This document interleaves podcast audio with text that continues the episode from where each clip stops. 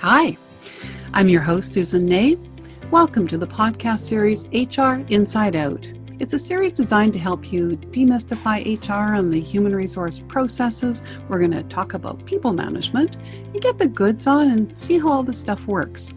You're going to hear from everyday heroes and get their perspectives as we touch on a wide variety of topics, topics that impact us in our work and in our work environments. You'll find nuggets for your treasure chest of learning. Hopefully, you'll discover insights for your personal and your professional growth. I'm glad you're here. I suspect it's because you want to be the very best version of yourself, your personal best, and that you get understanding these systems and processes will help you on your journey, on your path. You ready to dare to soar? Want to join me at flight school? Let's do this. Thanks for joining me today. Hi, welcome to the podcast series HR Inside Out Demystifying HR and People Management. I'm your host, Susan Ney. My guest, Brian Schramm, and I are going to chat with you about pensions today. For our listeners, I met Brian when he was working as a business manager for the West Vancouver Municipal Employees Association. At the time, I was the director of HR and payroll services with the District of West Vancouver.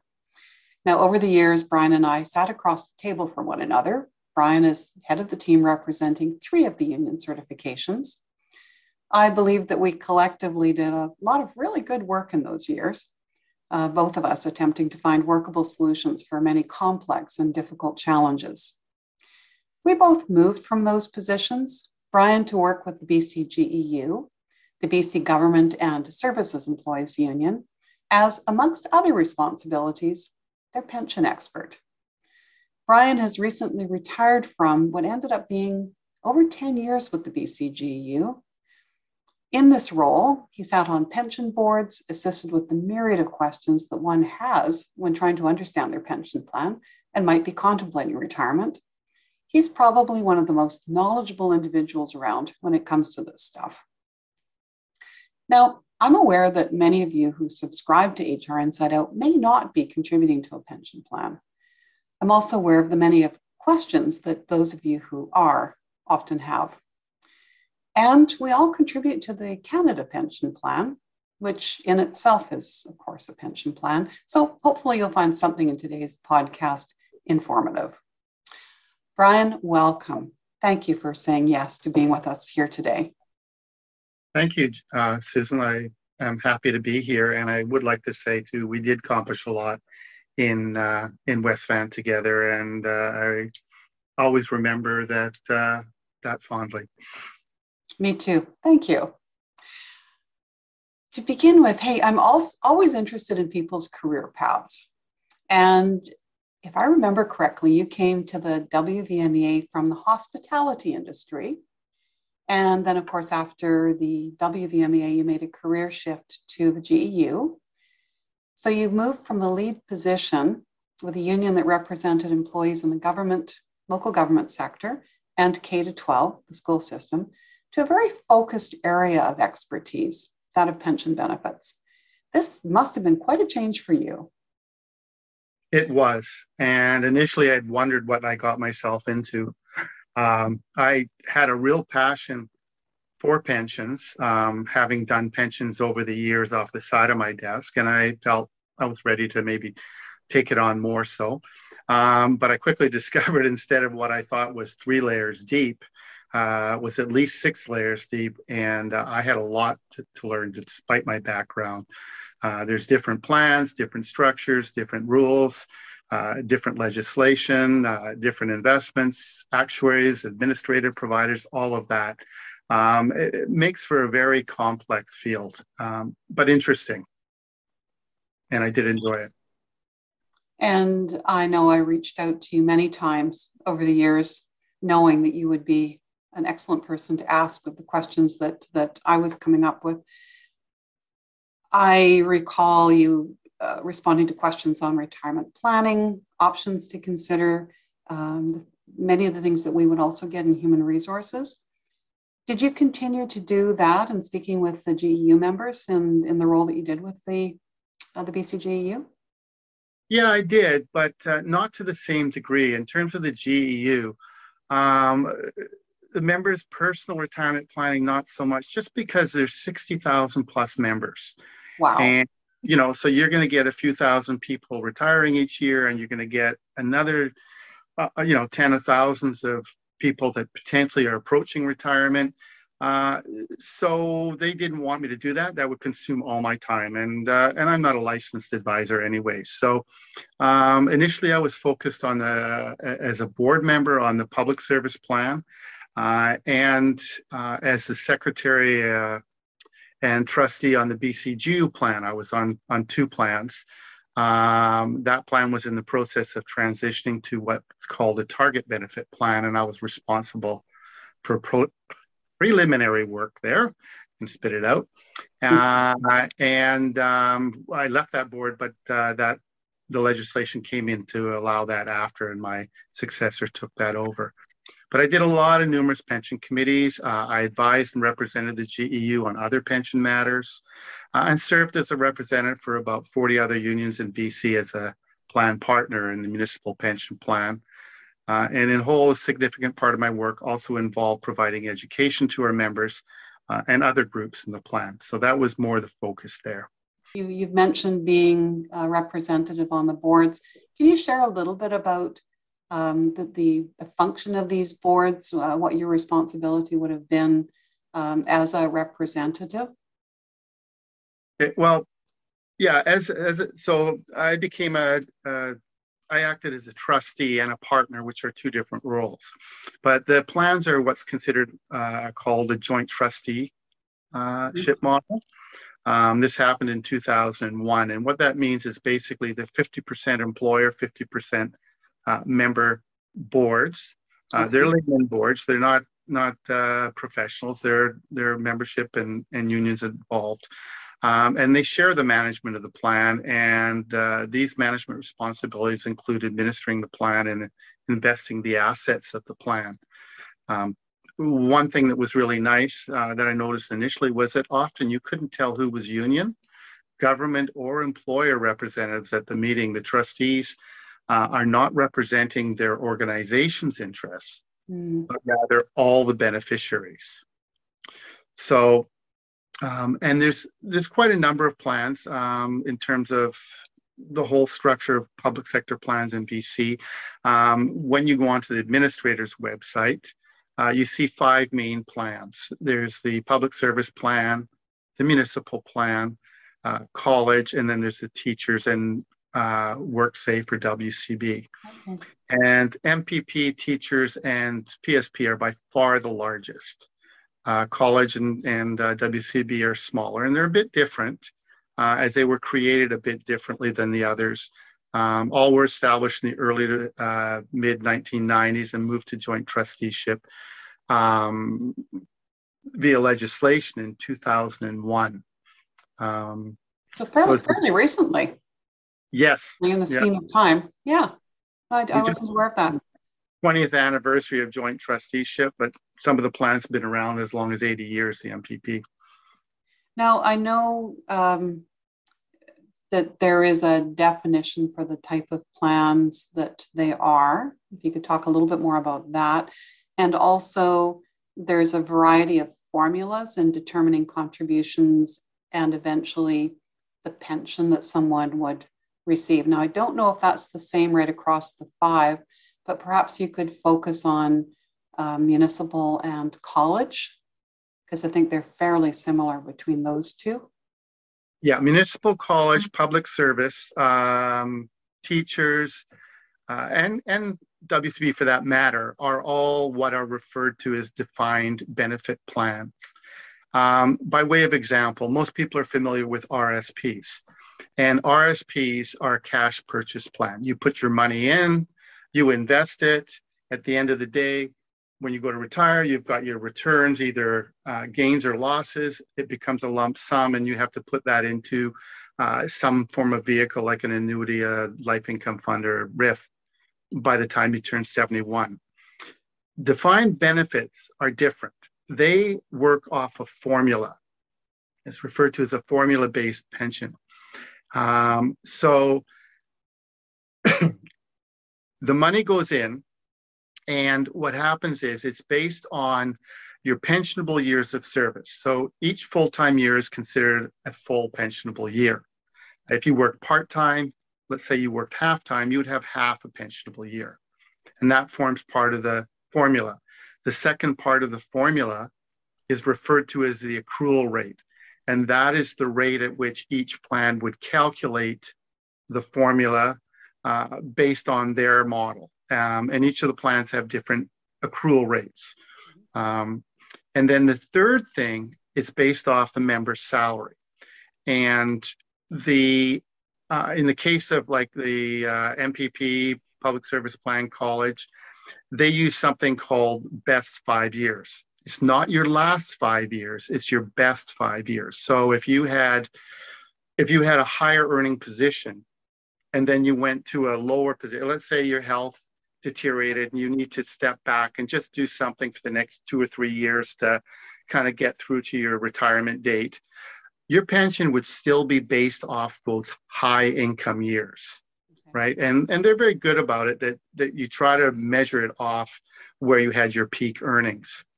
Um, so they uh, the pension itself, the base pension is based on that defined benefit model. Now, the interesting thing is there's various components, in particular in the municipal pension plan and the public service plan and the college plan. And in those plans, they have indexing. And indexing is actually, if you get technical about it, is what we call target benefited. What that means is it's not actually part of the guaranteed pension. It's an ancillary benefit that we do if we can afford it. And it's been consistently applied. Um, and there's a, a fund for that to pay that. But if the money ran out, then the plan would have to consider how to deal with it at that point. Um, so that's sort of like a target that we target trying to provide uh, consumer price index uh, increases. Okay. And then the third piece is pay as you go, and that's based on benefits uh, from the uh, partial contribution from the indexing contribution from employers. So there's three pieces. And those are the levers that we have within the plan to manage and ensure we get we provide the guaranteed benefit. Those six layers. I can yeah. see the complexity. Yes, absolutely. Especially when you're, you're you're needing to be an expert on on five different plans. Um, thank you. Um, I, yeah, I actually saw that indexing um, in action. I worked uh, initially uh, with an employer in the post secondary system. Um, so, of course, I would have contributed to the college pension plan. And I left my contributions in. And I know that the vesting rules have, have changed over the years. And so then moved over to the local government sector and started to contribute to the municipal pension plan.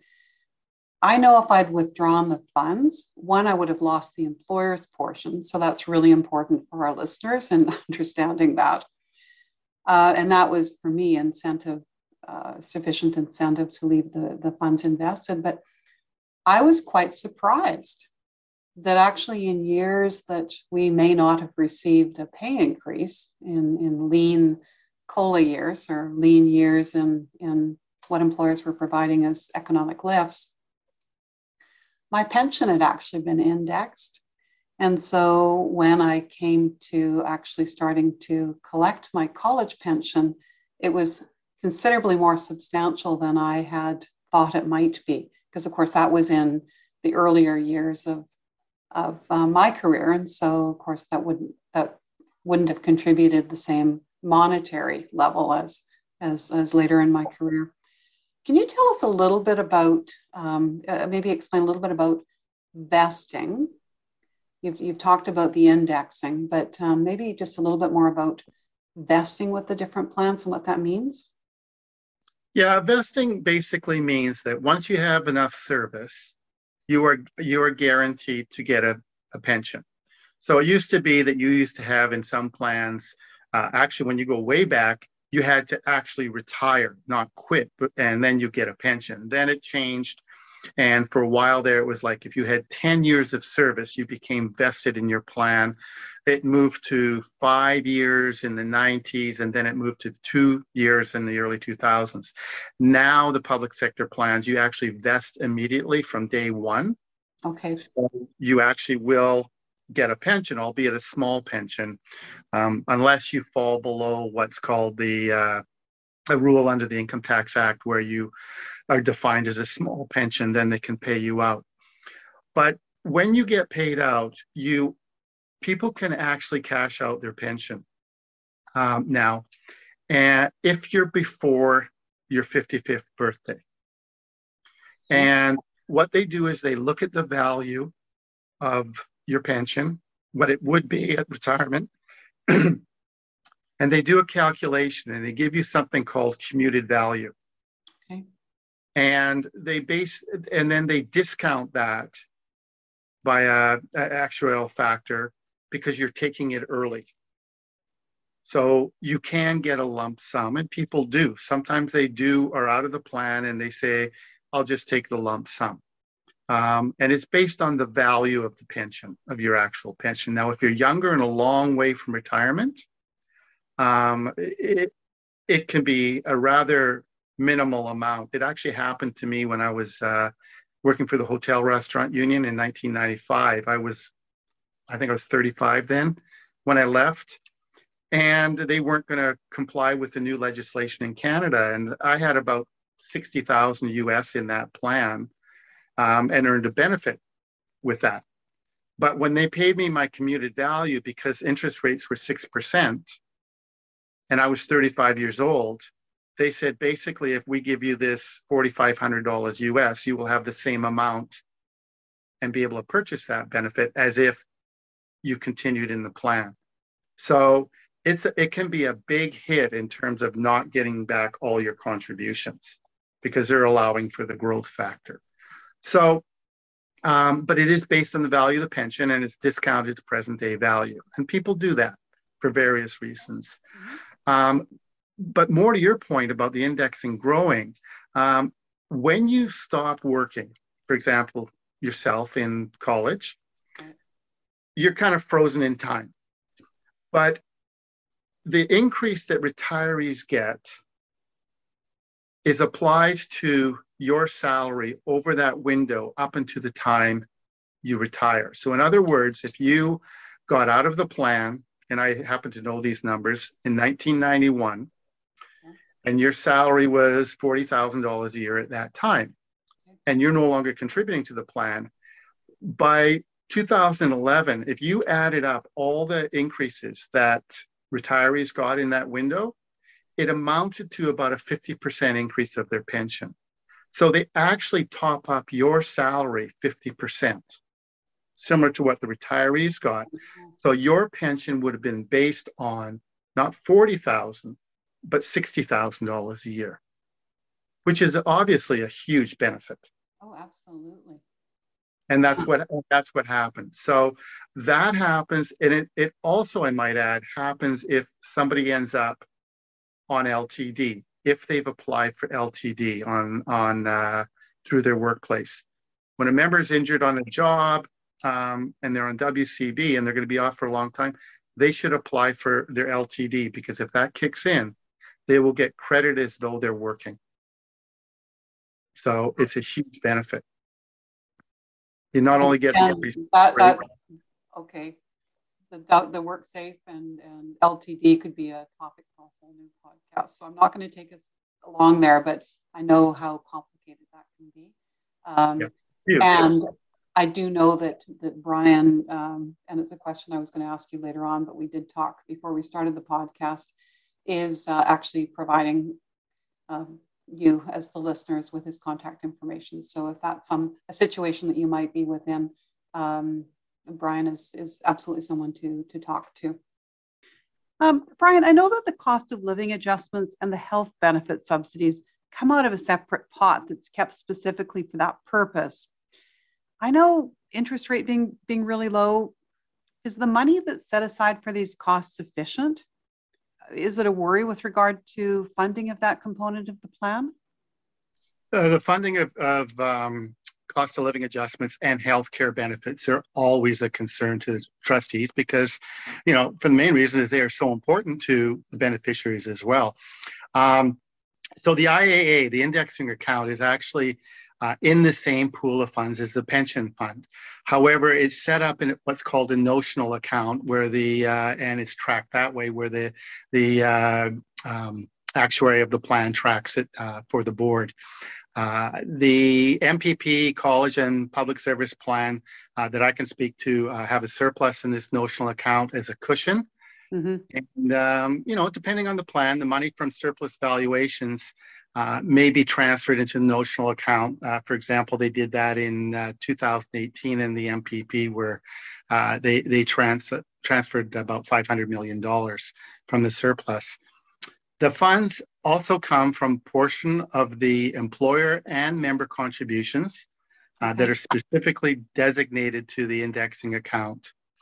But more to your point about the interest rate, uh, the reference to interest rate actually is the return rate of the plan, uh, be it uh, um, uh, a positive number or a loss uh, to these notional accounts and their surpluses and the money that's there. the PSP return last year to March 31st, 2021 was 17.1%. Mm. So the notional indexing account increased by that percentage as well. Now, obviously, I mean, we're looking right now at markets being down a bit. Yeah. If if the number came in negative this year, it would be down a little bit. So it fluctuates.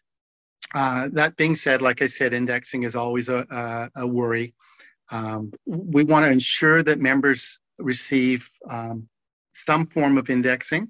Um, and all members, you know, you could be 20, 20 years old right now and going mm-hmm. retire in 40 years, and you could be retired now. So we've got to cover those generations. And uh, also, you know, for them to keep some purchasing power as mm-hmm. inflation rises.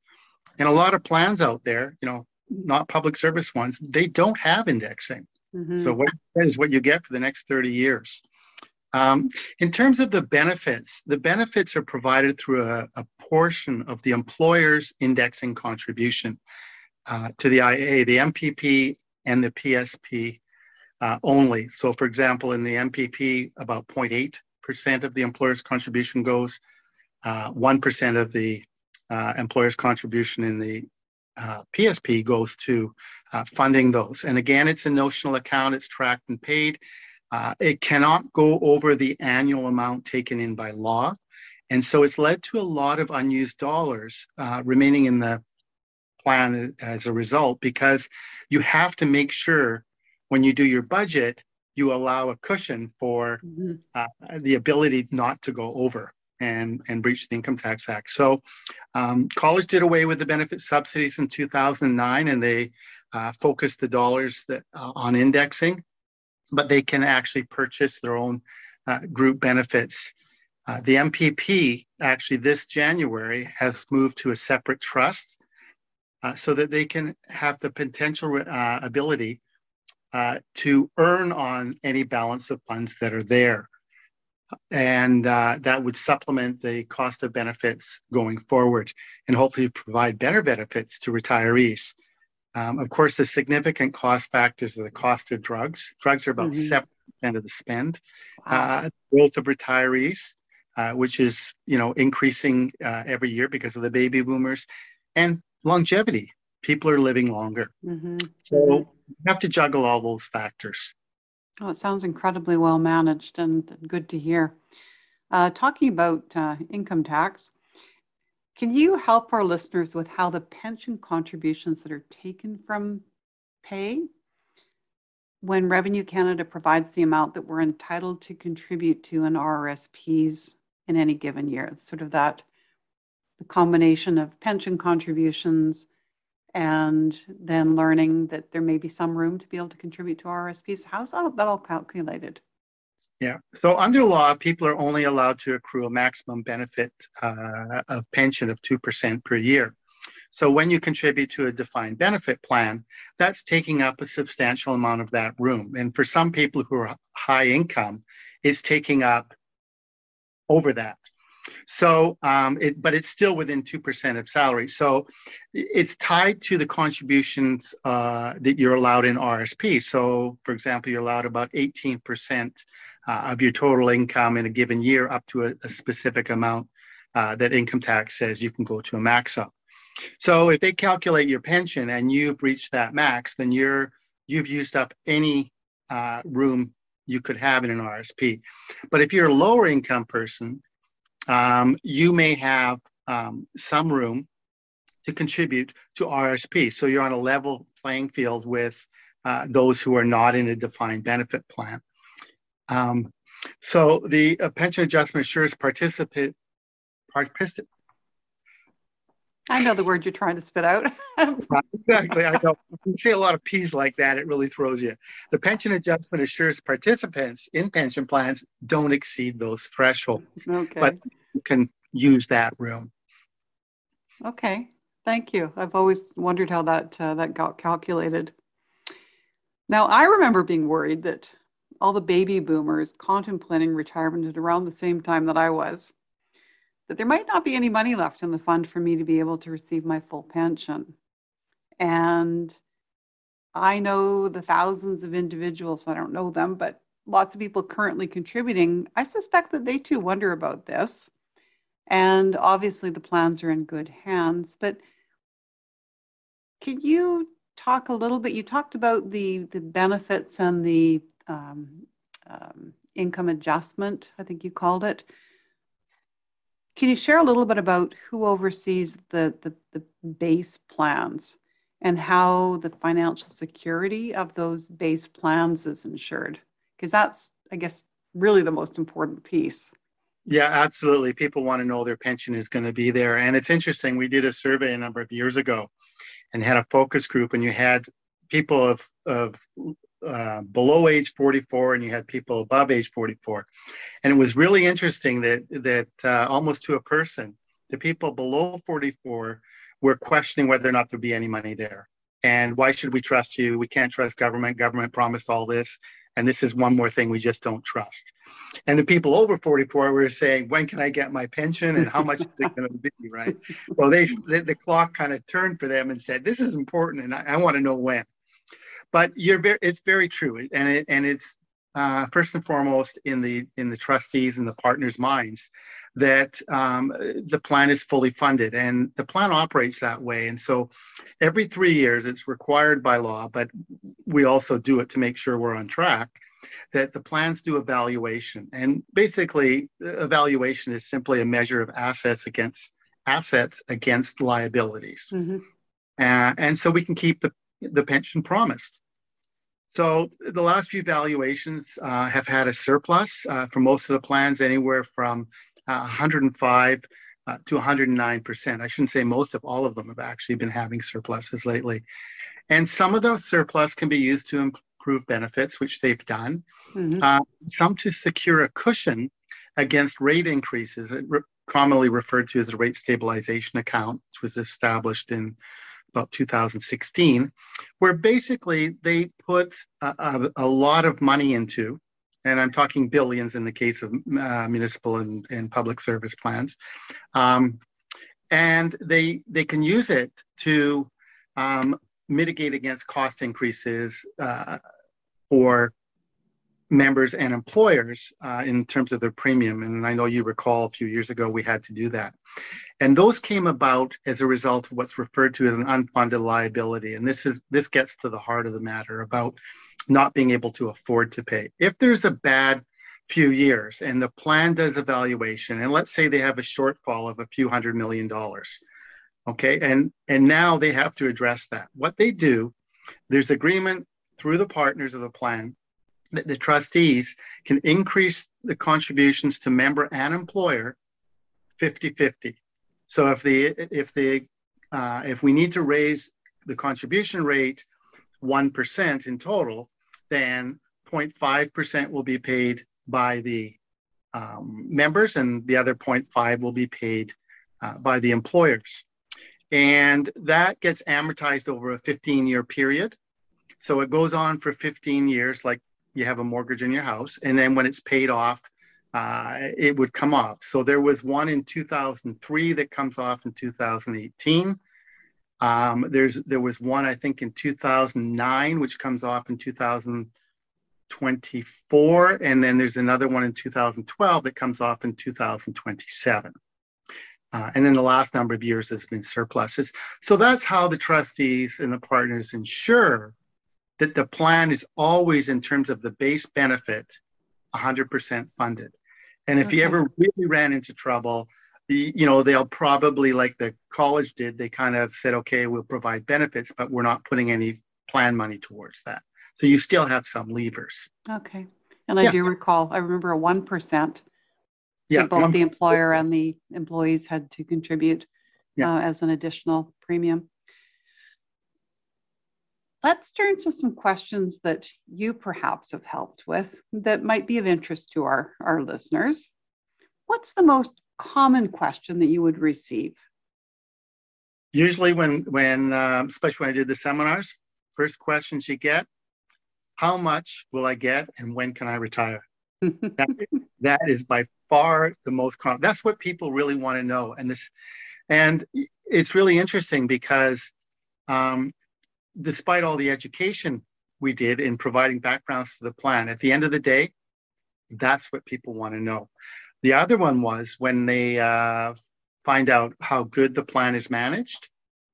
Uh, they ask voluntary contributions. Could I could I port my RSP to the plan? And um, because of, of income tax rules um, and international tax rules uh, with the states, uh, we looked into it uh, a number of years ago.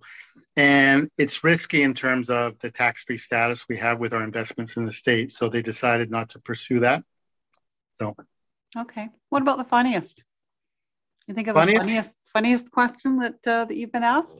Well, when you asked that originally, I th- kind of thought about it. And I thought there are no funny questions in pensions. These are pensions, but there there certainly was. Uh, I, I did recall one uh, after thinking about it, and that was at an AGM in uh, Sidney, um, over on Vancouver Island. We were having the annual general meeting for the municipal pension plan, and a firefighter got up and asked about pension splitting and um, when it would stop because he had been married uh, three times before he retired, and each time, because it's a marital asset, it was split. And then he got married after he retired and he's getting divorced again. And so when he got up, his question was, "When will this stop?" And of course, the whole room cracked up because it it, it answers itself.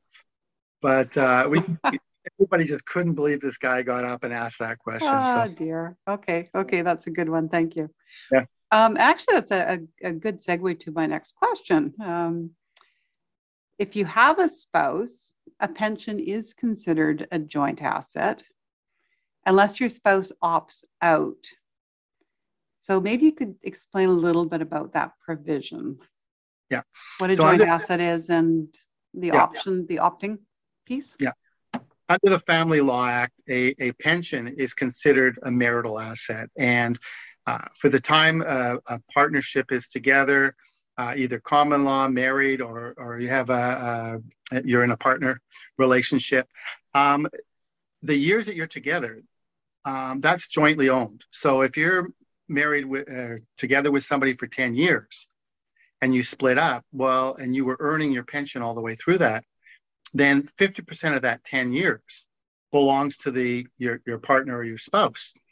And unless that person wants to waive it, uh, and this means an official form by the um, from the pension plan, and they have to sign that waiver in order to get um, that pension and uh, in full, right? And usually, what happens is is that one spouse or the other, um, the owner of the pension will likely pay out the other spouse in many cases because they want to collect their full pension.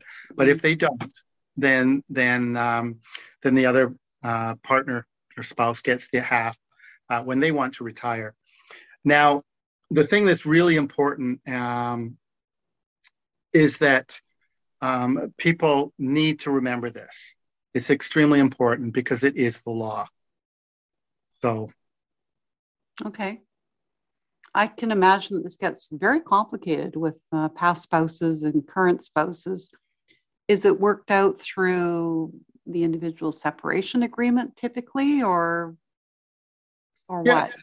Usually, usually there is reference and it is spelled out in separate separation agreement, but you have the pension corporation has to have that form and it ha- and it should be addressed as soon as possible i would encourage people whenever they know anybody involved in this or whatever to to pass on the advice to get that completed and submitted to the pension corp so it's on record even if they're not retiring for 10 or 15 years because it's not uncommon um, it's not uncommon to see situations where where people have to go back and try to track down their former spouse. Mm, yeah.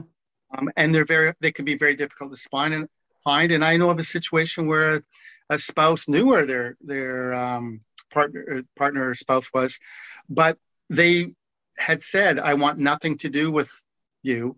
And despite their appeals, and despite their children's appeals, and despite the pension corp's appeals, to the the uh, former spouse, uh, he simply indicated he wasn't going to sign anything. He wanted nothing to do with it. And that person had no income for six months while they were waiting for this to get sorted out. They were waiting for their pension. It got delayed six months. Wow. So it's really, yeah. really important. And the other thing about that is it's really important that people specify their beneficiaries.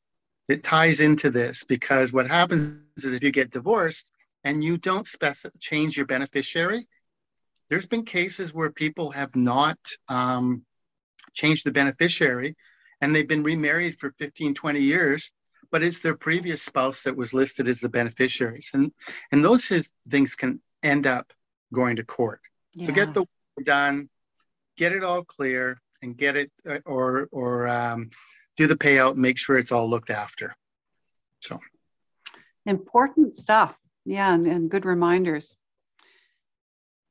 I, I know when people would come to human resources, and I think you face the same thing, because there are a number of options about how you wish your pension paid out, people would hope that we would make that decision for them. And of course, we're not financial advisors and certainly didn't want to be making um, or even suggesting things that wouldn't have been in the best interest of the individual and personal circumstances vary so sub- substantially.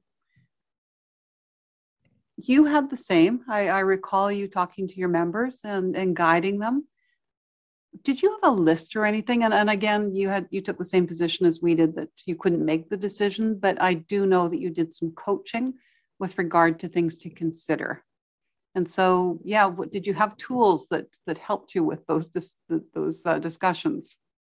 Yeah, I, I didn't have a list per se, and I don't have one, but I pretty much know what goes into. And I think everybody, when they stop and and take a step back, know that when they go to retire, they're going to have their pension. They probably got some RSP, some savings. Then they know they got the Canada pension and old age security uh, coming, and maybe something else in the background or another pension. So, yeah, I would sit down with people, and it's like you said, Susan. I, am not a, a, a certified financial planner either. So I always tell them to go out and, and have people check over. But I would sit down and I would help them lay it out and kind of look at it and see what their numbers roughly are. And obviously, it depends on how much they want to disclose to me uh, in terms mm-hmm. of their personal financial information. And um, I always tell them that. Um, I said I I I, um, I, can give you a ballpark of rough, roughly what you're looking at, but I don't know. You know, if we haven't covered some of the personal aspects, then it, it, it could be different. So get yeah. it checked. And, um, but it, it was helpful. I mean, some people would sit down and find out they're working for three or four dollars an hour and they could retire and work one or two days a month and make the same income as they were working because you you know they would take into consideration their pension their old uh, you know their canada pension plan and maybe some rsp money or whatever right mm-hmm, mm-hmm. and okay. Yeah.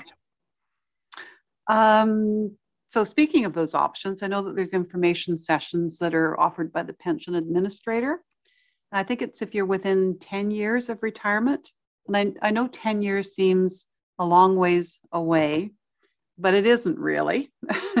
what are your thoughts about planning for those retirement years and and kind of how early should people start thinking about yeah i well i i would say as far as your pension goes when when you're working in in this arena and you have a pension or even if you don't you need to start thinking about it immediately. Because if you can put away money in the early years the magic of compounding will do a lot of the work for you. Um, the more you can put away early um, the, the more time it has to grow. But in terms of the pension plan yeah you're right. They they they do offer um, a number of uh, seminars and videos online, and I encourage people to go and look. But in particular, preparing for retiring, there is one that they they ask you to come the closer you are to retirement within 10 because um, it's more to do with the specific planning towards that. Mm-hmm. Um, but they have other ones that are learning about your pension that you can go to earlier. And I would encourage people to do that as well. Um, I think, you know, I, I used to offer these as well in terms of my capacity with the GEU. And I used to put on uh, seminars for members and, um, and talk about helping them prepare. But I had members younger and older in, in, in there. And it kind of, the whole session bridged the gap, including weaving in uh, some information about Canada Pension Plan and Old Age Security, which is not done by the Pension Corp. Pension Corp sticks strictly to their workplace pension plan. These are a very good idea. They're very informative. I would encourage people to go, um, like you said, around age 50 because those mm. 10 years blow by so fast. blink, and the next thing you know, you're coming up on another decade. And, um, or in my case, blowing by it. Uh, and uh, yeah, and I even encourage people to go a couple times.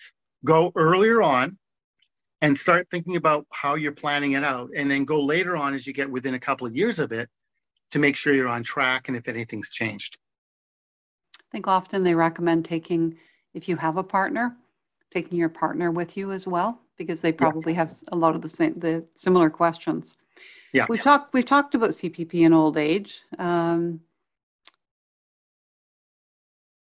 i know that in some of the pension plans there's what they call a bridge clause that supplements the Canada Pension Plan. Can you just talk a little bit about the bridge clause? And I know that there have been some changes that have impacted a few of the plans. Yeah. So so what the bridge is is uh, you have to go back in history because these plans used to be what's called a 2% plan. Um, that was the benefit that was paid paid out when people retired, roughly 2% of earnings. So in 1966, when they came in with the Canada Pension Plan, it was approximately about a 0.7 uh, percent benefit. So being a sole trustee, the government said, well, if you're to, if we're going to have to pay that and, and members are going to get that later on, then we're only going to pay um, a, a, portion, like a, a, smaller amount, like 1.3%, as opposed to um, the full 2% um, on earnings. And I use the term up to the YMPE, yearly maximum pensionable earnings, which is around $60,000 this year.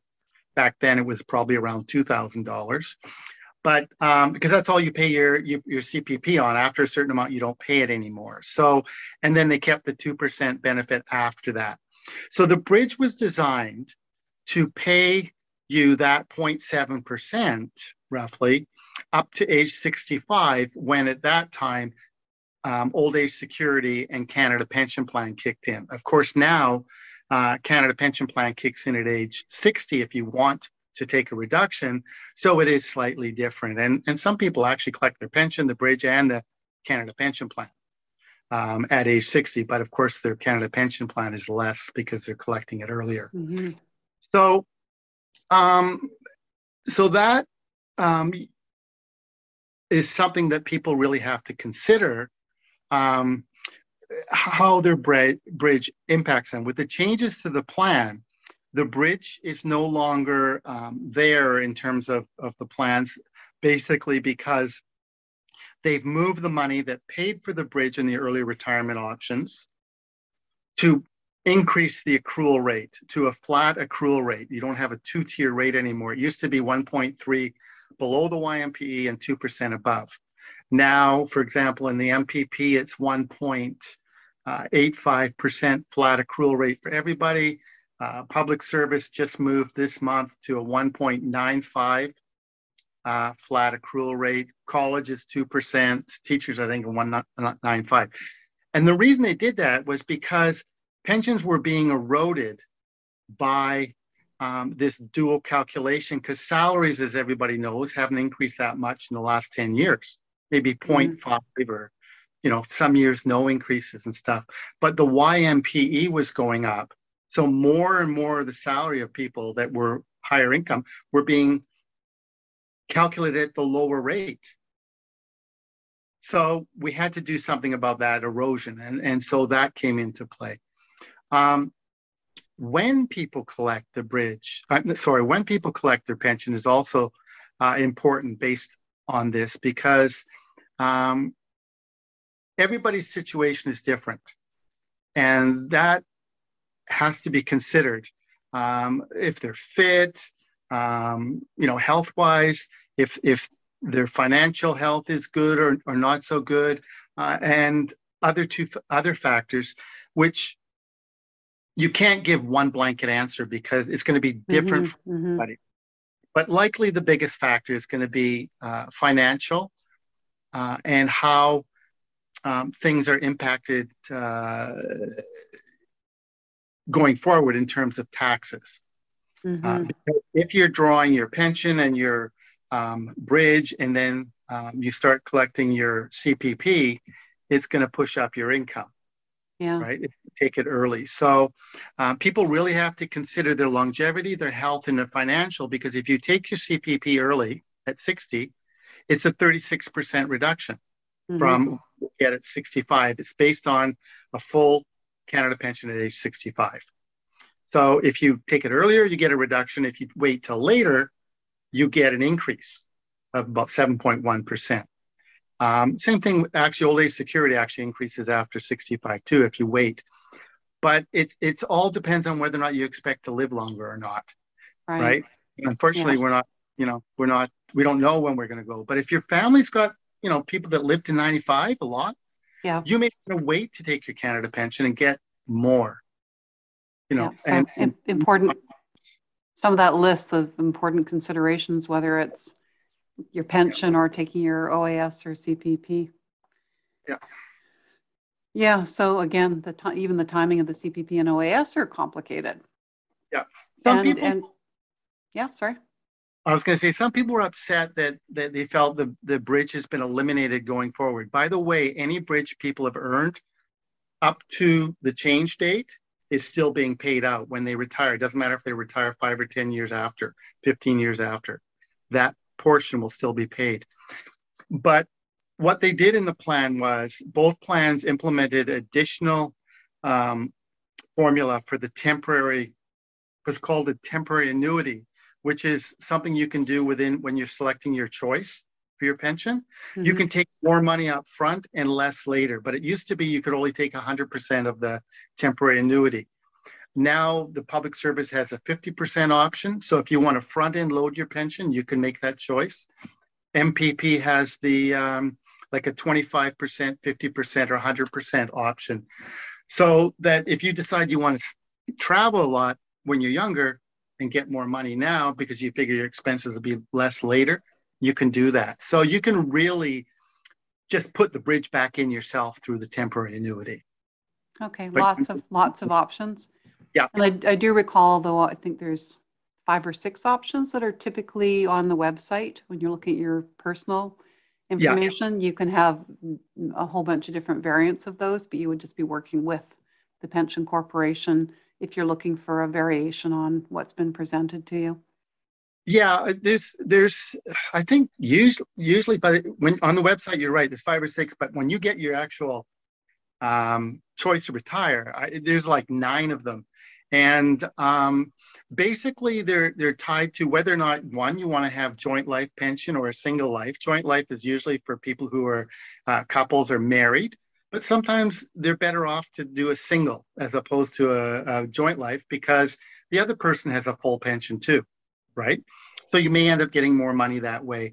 You're going to have to sit down and look through your own personal circumstances. And uh, the other thing is whether or not you want a guarantee period on the joint life, for example, or what percentage. They give you a 60 40 estimate, which is basically means that the pension person who earned the pension gets more while they're alive. And if they pass away first, the spouse or partner will get the the balance of their years they will get a pension but it will be less than what the pension earner got. But you can choose uh, an even split so the amount never change30changes and that surviving spouse will get the same amount for the rest of their life. It doesn't change. Or you can make it more or less. You can choose a 70 30 80 20 whatever works for you in your circumstance. And my recollection where there are benefits plans attached that as long as the partner is receiving some pension income, that they still have access to the to the benefits plans. Has that changed? No, you can you have access, yeah, and um, and they can purchase for their spouse or partner um, benefits for them as well. And like I said, if you've got 10 years or more, for example, in in uh, the municipal plan, um, your extended health care is subsidized 75 percent. And in the public service, it's actually subsidized 100%. You don't have to pay for your premiums. That's just for the member, though, right? Not for the partner. This, the correct. Not for the the uh, partners coverages. Before I forget, I want to put a plug in for the retirees associations that have been formed, and I believe those are with college, municipal, and public service. I believe has got one as well. I think they, they meet on a quarterly basis, and it's a really wonderful way to keep current on what's happening in the pension plan. Um, they bring in interesting speakers. A lovely way to bump into colleagues that you might have worked with over the years who are also now retired. I remember bumping into Kathy, your right hand, um, yeah. from from your years at the WVMEA. Um, and also, if you're interested in volunteering some time, I know that they're always looking for someone to uh, do call outs, help with the coffee at the meetings, um, run, run for board positions and, and so on. So just wanted to put that plug in. When you retire, you get notification from the Pension Association. I think it's a one-time, pretty minimal membership fee, and um, yeah, it's it's quite lovely. I think they, they each have a, uh, they might each have an annual fee. Is it annual? Okay. Yeah, so I think it's like twenty five bucks a year, yeah, something like that. It's it's pretty minimal.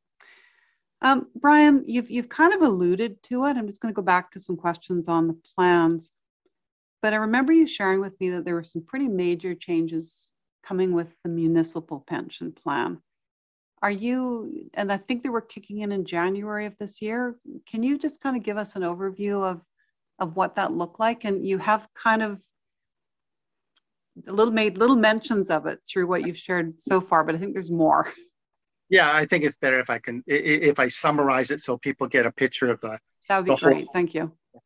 And and just to add that the uh, uh, public service went through this in 2018, um, and they've done some modifications this year as well. But uh, for the municipal plan, and because it's going to cover sort of what the other plans have done as well. Municipal plan was last to the party uh, because basically the, the, the largest and they're the most complex of plans with almost a thousand employers and 300,000 plus members. And the, the diversity is mind boggling and trying to appease everybody is, well, you're not going to do it, but you try to find yeah. the best route.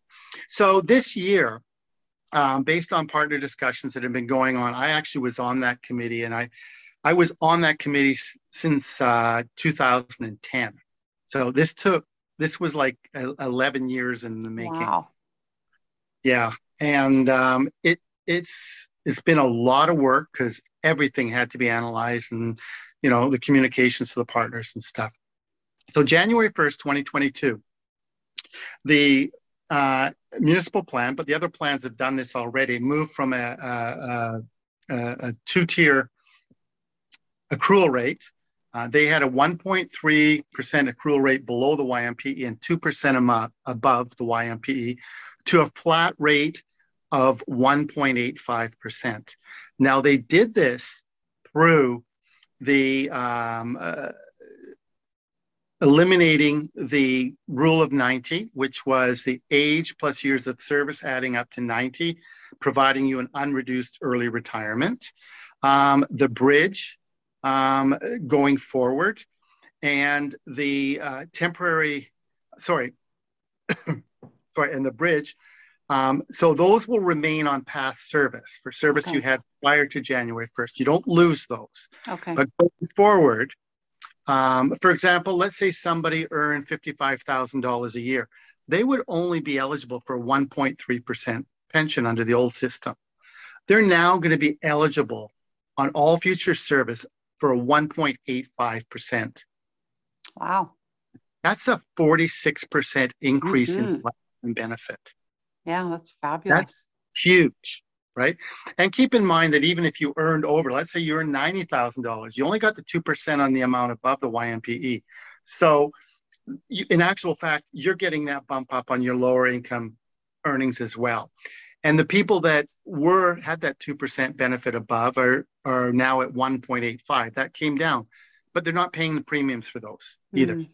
Right. So they're, they're, for the most part, it's very few people that will be for lack of a better word, negatively impacted. You got people up there, you know, that are making two hundred, three hundred thousand dollars. They're yeah, they're they're not going to make up for it because the long and the short of it, lower income people were subsidizing higher income people or the people that uh, could afford to go early because um, the money had to come from somewhere mm-hmm, mm-hmm.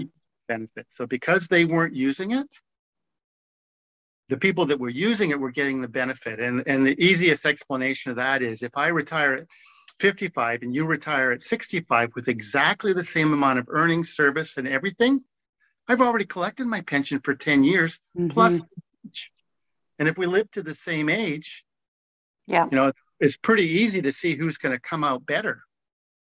So, so you've got that aspect. Um, the other thing that they've done is they've established a joint benefit trust because we were always faced with that budgeting of, of a, a step process over a five year window to make sure we didn't go under the, uh, uh, make sure we stayed under the threshold we had to spend. But in the right. early years of that, we didn't spend, you know, 50% of the money because we had to watch that we didn't go over the amount we had at the end of it. So now that money's all going to be going into the plan. Plus, it was provided and funded with $100 million in seed money because the benefits that get paid every year are in the tens of millions of dollars to beneficiaries. So um, it's important that that was that was funded, and that came out of the the contributions, you know, that are there from uh, the indexing and the um, and the uh, benefit contributions that mm-hmm. come up. so uh, I talked about the temporary annuity structure changed from just a flat 100% to 2550 or 100%. Um, the um, there also was a reduction in the uh, the reduction rate is being done on an actuarial basis now. So it used to be the reduction rate if you went before 60 was 3%. Right. Per year. That was subsidized. The truer cost is around 6.2%. So they've Ooh. built that in now. You can still retire at age 60 unreduced, but if mm-hmm. you go early, it's reduced 6.2%. But the value of your pension is the same. It's just spread over more years. Okay, and that's a, that's that percentage is per year of going early, right? Yeah. Between so, 55 and 60? Yeah. So if you go two years early it, on the on the um, portion that you go from um, after 2022, it's going to be re- reduced 12.4%. Okay. Okay. Okay. Thank you. Just um, wanting to clar- clarify that point. The other, the other thing that came into that was future surpluses.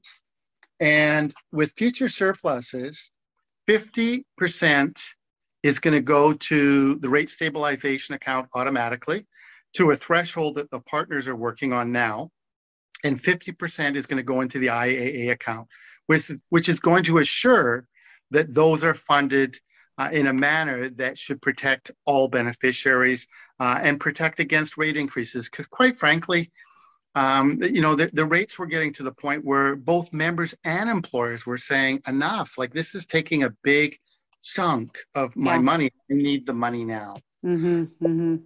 By providing these um, reserves, we're protecting the beneficiaries, yeah. the partners, and the members. So, yeah, well, those are great, great yeah. changes. Thank you. Thank you. And nice that you've summarized them because you've spoken about some of them throughout. Uh, you're answering some of the other questions. Um, Brian, what haven't I asked you that might be helpful for those contemplating retirement? Something that uh, I might not have thought to list on my questions for you? Yeah, I, I would say um, something to keep in mind uh, for your listeners and people that they might encounter is the, the pension plans, especially the public sector pension plans. You can transfer your pension. So right. you change jobs, let's say I worked in healthcare and went to work in direct government. So you could have been working in HR and in um, in the municipal sector, and then you got a job in in uh, government in one of the offices, which is and they have HR, and you're now a member of the public service plan. You can actually transfer your municipal pension to the public service, and they will put them together so that your years and your benefits and everything are merged together. They do it actuarially. So depending on which is better and what what the the uh, the dollar value of each is, you may get a few more years or a few less years uh, in the plan you're going to. Um, but it's a good way that you may uh, let's say you started late in your career and you're you've got a few years in you started at 50 and you you got like five years into the municipal then you flipped over to provincial government and you've only got seven years there. Well you didn't qualify for the maximum subsidy on benefits in either one. But if you had switched within two or three years when you went over by the time you were done you would have had 12 years in the public service and then you would have had the 100% subsidy on extended health when you retired, if it's still there, right? Because they're not guaranteed, but mm-hmm, mm-hmm. you know, construct now. So just be- before you said within two or three years, is there a, a, window that you have to make that decision? Yeah, usually within three years, you've got to make that decision. Okay.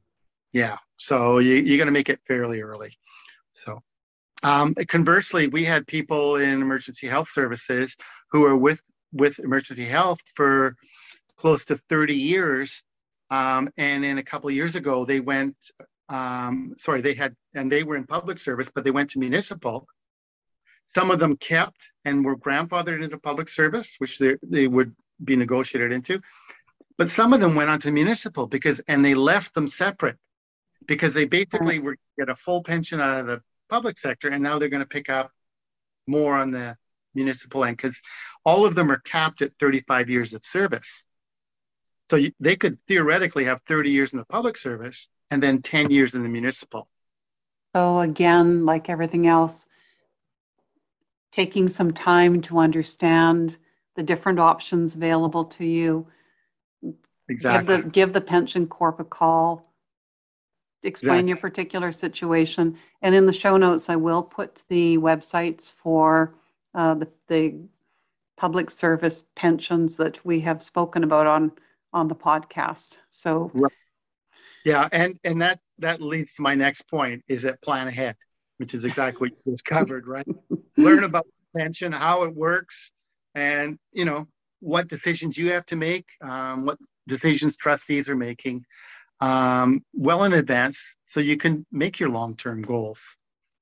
Um, the other thing to keep in mind, um, just to touch on, is if employer members are part-time they must be given the opportunity to enroll once they meet um, the plan and PBSA's minimum requirements, um, or they must sign a waiver to opt out. And if they don't, and they come back later, uh, and they were eligible a year or two or three before, the employer would be held responsible for those contributions. So it's really important that's touched on. And in the, for example, the MPP, uh, if they earn 35% of the YMPE for two consecutive years, they need to be offered that opportunity right away. And if public sector actually, if they earn 50% of the YMPE in the first year, um, they would have to be offered that. Uh, if they didn't meet, then they would re- revert to the two years, 35%. Okay. Um, purchase of service for various leads, unpaid, unpaid leads. Right. Yep. Buy your time.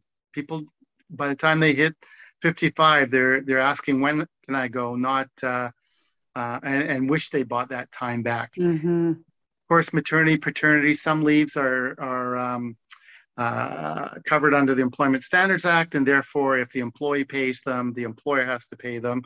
And employees should be well aware of the fact that they need to make that choice. And most do because they want their benefits through um, Mhm, their mhm. leave while they're on maternity. So, and WCB and LTD, um, if people know that absence is going to be lengthy on WCB, make sure your employees apply for LTD because once they're eligible for LTD, they won't receive any money necessarily, but they will get credited as though they're working in the pension plans. And that means they're getting years of service applied to their pension, which is a great benefit within the plan. Um, Actually, Brian, can I just ask a question? Because I remember there being pensionable service and there's contributory service. Correct? Can you do a quick explanation of the difference between those two? Yeah, pensionable service is the actual time you worked. So if I worked, if if I'm in a 35 hour a week job and I work 52 weeks a year, 35 hours, I've worked one full pensionable year and I will get credit for one pensionable year. And of course, the pension at the end, one of the factors that goes in is the amount of pensionable years you have. If I worked part time and worked 17 and a half hours a week for a full year, I would have one half of a pensionable year or 0.5. So my statement would would show as that. And at the end of my years, I might add up and I might have 30 years of contributory service because I used to contribute every single month. But So I, that's, that's the money that you're putting in. yeah, I think yeah, the money going in has been going in every month, but it only Okay. adds up to 15 pensionable years of service.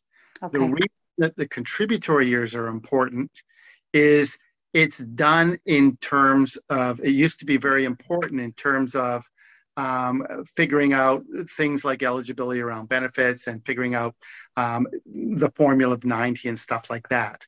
So it, it, it was applied in a different way than the pensionable service. The pensionable number is for calculation of your pension. So. Okay.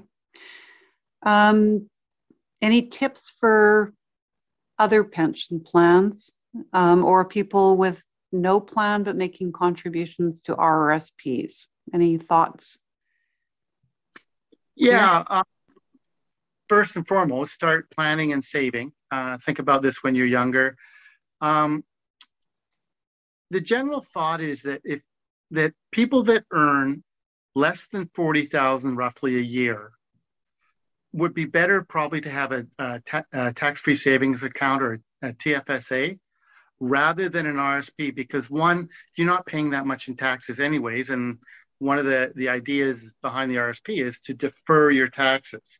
So if, if you don't have much to defer, then you may be better off to put it in a TFSA because the benefits, the money that flows from that is tax free when you retire or, or whenever you take it out. Whereas in an RSP, it's 100% taxable. In other words, when you get it, whatever you earned, they'll tack that right onto the top and that's why I say, you know, they say some people that are high income earners, um, uh, when they retire, their income is so high, they're literally paying about 60% on those uh, RSP dollars, which means it wasn't a very good deal at the end of the day. Um, so, yeah, so so people should think about that. Higher incomes, of course, may want to utilize the RSP for tax deferral purposes. Um, check and see the financial person you're work, working for uh, is a fiduciary. And what I mean by that, a fiduciary is resp- under law is required to represent your best interests. Okay, and a lot of times you'll see on their, advi- uh, you know, I'm a fi- financial advisor or a financial advisor. Okay, and it, if it's spelled with an O, it means that basically they're working for themselves and they're going to do potentially what's in their best interest, i.e., if it's a similar mutual fund, but their retainer or their kickback is better on on mutual fund A than B, then they're pro- they might suggest that because basically the return is going to be about the same but it's the fees coming out that you might not be aware of and that would be my as whereas if it says advisor they have a fiduciary responsibility uh, to represent your best interests and basically you can have legal action if if you find out they're not um, which um, which leads me into um, financial advisors fill a vital role, right? They do help you plan. They can assist you um, a lot because this is very complex. Uh, but they get paid via a- assets under management. So what you want to make sure you know at all times is what the MER is, management expense ratio. Find out what the fees you are paying uh, to have them help you and manage that money because they take that money off the top every month, which means that money's not working for you. And that makes a significant difference, mm-hmm. like 20 to 30% of your nest egg at the end of the day, um, if if the fees are high. So make sure you know that. I mean, um, those would probably be the key ones that I would say okay. to people. Be very mindful of that. So working with a financial advisor, ER, when you when you're when you're trying to figure this stuff out. Yeah, and a lot of them are are um, financial advisors, um, because a lot of times when you go into a uh, like for example an insurance company, they're selling you their funds a lot of the times, mm-hmm, right? Mm-hmm. So just be aware of that. Okay, no, gr- great point, Brian. Yeah, I wish I I wish I'd known that. Now I'm I'm almost afraid to look. yeah. Well, now they've they've come around. They have to put it on your statement now. Oh, okay. But, there's another point. Watch out if it's gross fees or net fees.